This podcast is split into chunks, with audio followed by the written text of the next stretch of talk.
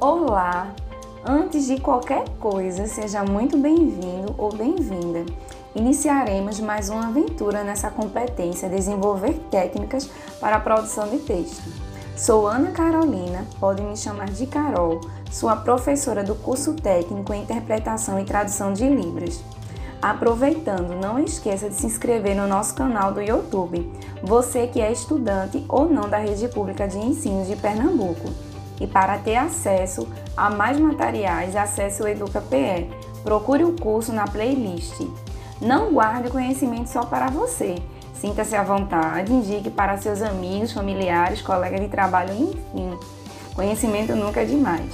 Parabéns, fico muito feliz por você ter chegado até aqui. Olha, um recadinho importantíssimo: confere os links, pois sempre trago materiais complementares e curiosidades. Sempre faço tudo com muito amor, já deu para perceber, né? Para realçar o sabor, que tal uma pitadinha de imaginação ao desenvolver técnicas para a produção de texto?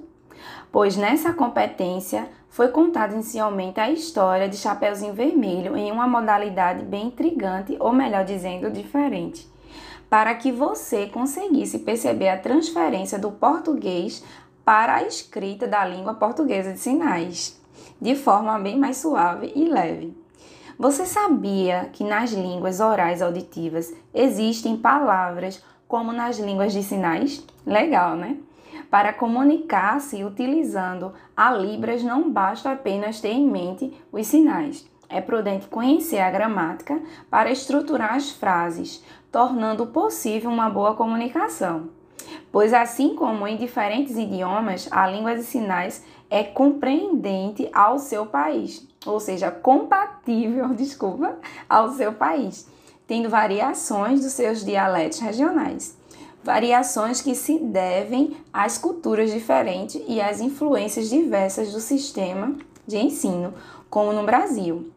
Essa competência tem como objetivo abordar a importância da Libras na formação bilíngue dentro da cultura surda, ao mesmo tempo relacioná-la com a escrita da língua portuguesa.